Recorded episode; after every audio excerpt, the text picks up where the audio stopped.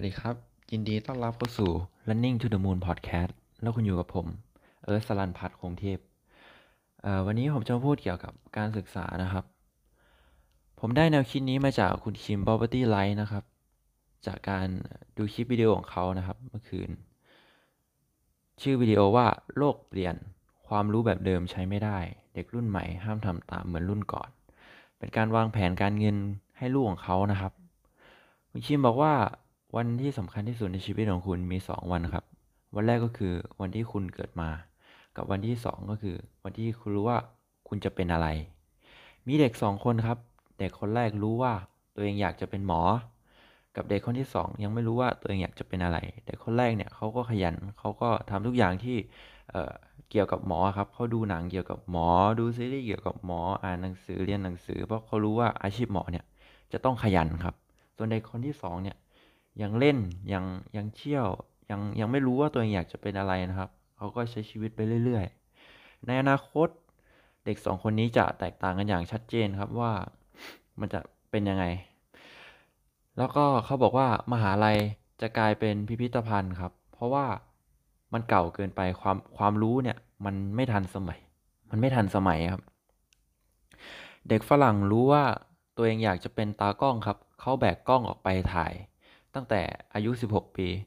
ใช้เวลา 3-4 ปีครับเขากลายเป็น professional ครับ บริษัทต้องการตัวเขามีเงินมากมายเข้ามา เกิดการจ้างงาน เกิดโฆษณา เกิดฟรีแลนซ์ในขณะที่เด็กจบปีหนึ่งครับ อายุ 22 ปี ยังไม่สามารถทำอะไรได้เลยครับ บางทียังไม่มีงานด้วยซ้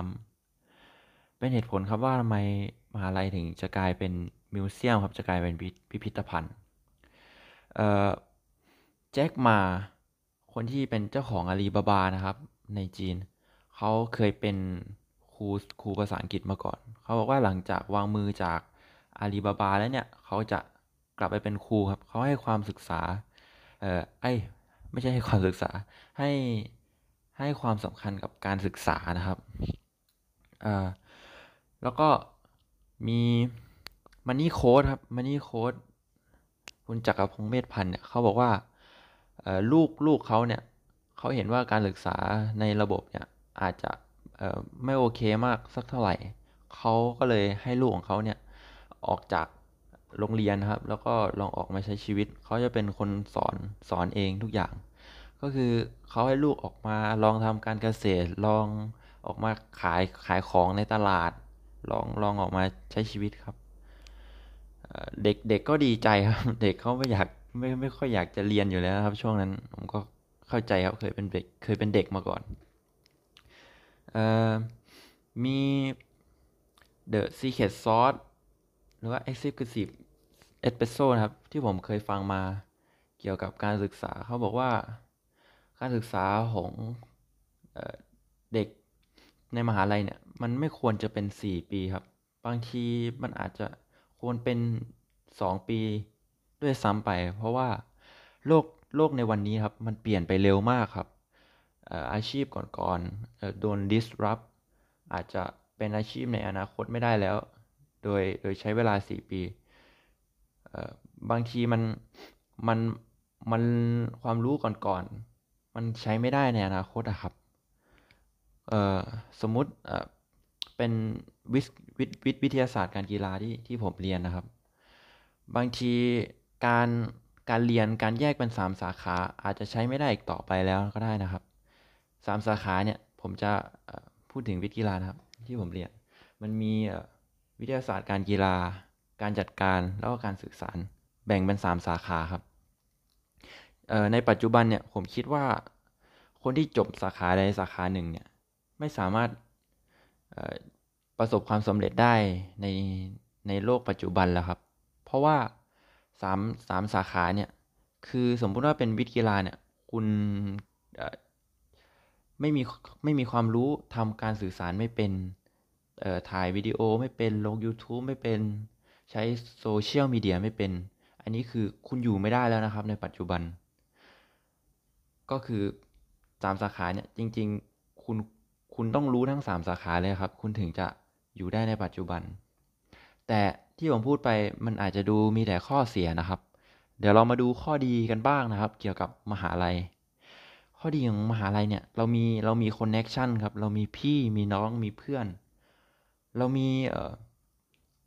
เหมือนถ้าเกิดว่าเราจบไปเนี่ยเราก็จะจะไปอยู่กับพี่ๆน้องๆเราที่ว่าจบไปก่อนหน้านี้แล้ว เราก็เออมีโอกาสด้านการงาน เราก็ได้อาอาจจะมีโอกาสในการทำงาน ก่อนนะครับ แล้วก็มันเส้นทางระบบการศึกษาเนี่ยมันเหมือนกับการ การขึ้นรถไฟครับ เหมือนกับคุณรู้ว่าคุณจะไปที่จุดนี้ จากจุดนี้คุณก็นั่งรถไฟจากจุดนี้ ไปได้เลยครับ มันก็จะเป็นแบบ station station station ไปเหมือนกับคุณอยากจะเป็นหมอ อะ เอ้ย คุณอยากจะเป็นวิทย์กีฬาดีกว่า เอางี้ดีกว่า วิทย์กีฬาเนี่ยคุณจะต้องเรียนวิทย์คณิตมาอะ station แรกคุณก็จากมมมหนึ่งถึงมสามขึ้นมสี่คุณก็ต้องเออโอเค คุณก็ต้องไปเรียนเกี่ยวกับวิทย์คณิตอ่าคุณถึงจะขึ้นมาเรียนในวิทย์กีฬาได้ คุณ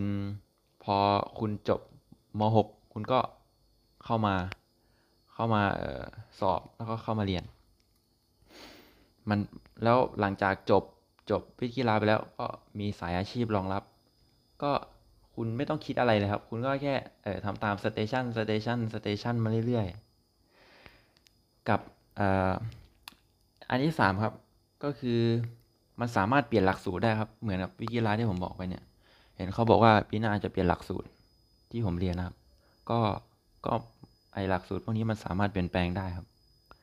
มันมันไม่ใช่ว่าจะเป็นสามสาขาตลอดไปอะไรอย่างนี้ แต่ที่สุดแล้วครับ ผมอยากให้เราพึ่งพาตัวเองครับ ในเมื่อในมหาลัยเราไม่ไม่มีวิชาที่เราจะต้องเรียน หรือว่าจำเป็นนะครับ ที่เราที่เราคิดว่ามันจำเป็นในอนาคต เราก็สามารถศึกษาได้ เราเรา อยากรู้เรื่องการเงินเหมือนเหมือนในมหาลัยในในการศึกษาเนี่ยไม่มีการศึกษาเกี่ยวกับการเงิน คุณก็สามารถที่จะหาข้อมูลเองได้ ตอนนี้ในใน u t u b e ในพอดแคสต์อะไรเนี่ย มันมีเยอะมากครับ ให้คุณศึกษาอยู่ที่ว่าตัวคุณเองอะจะศึกษาไหม และนี่ก็คือ running to the moon ครับ ขอบคุณที่รับฟังครับผม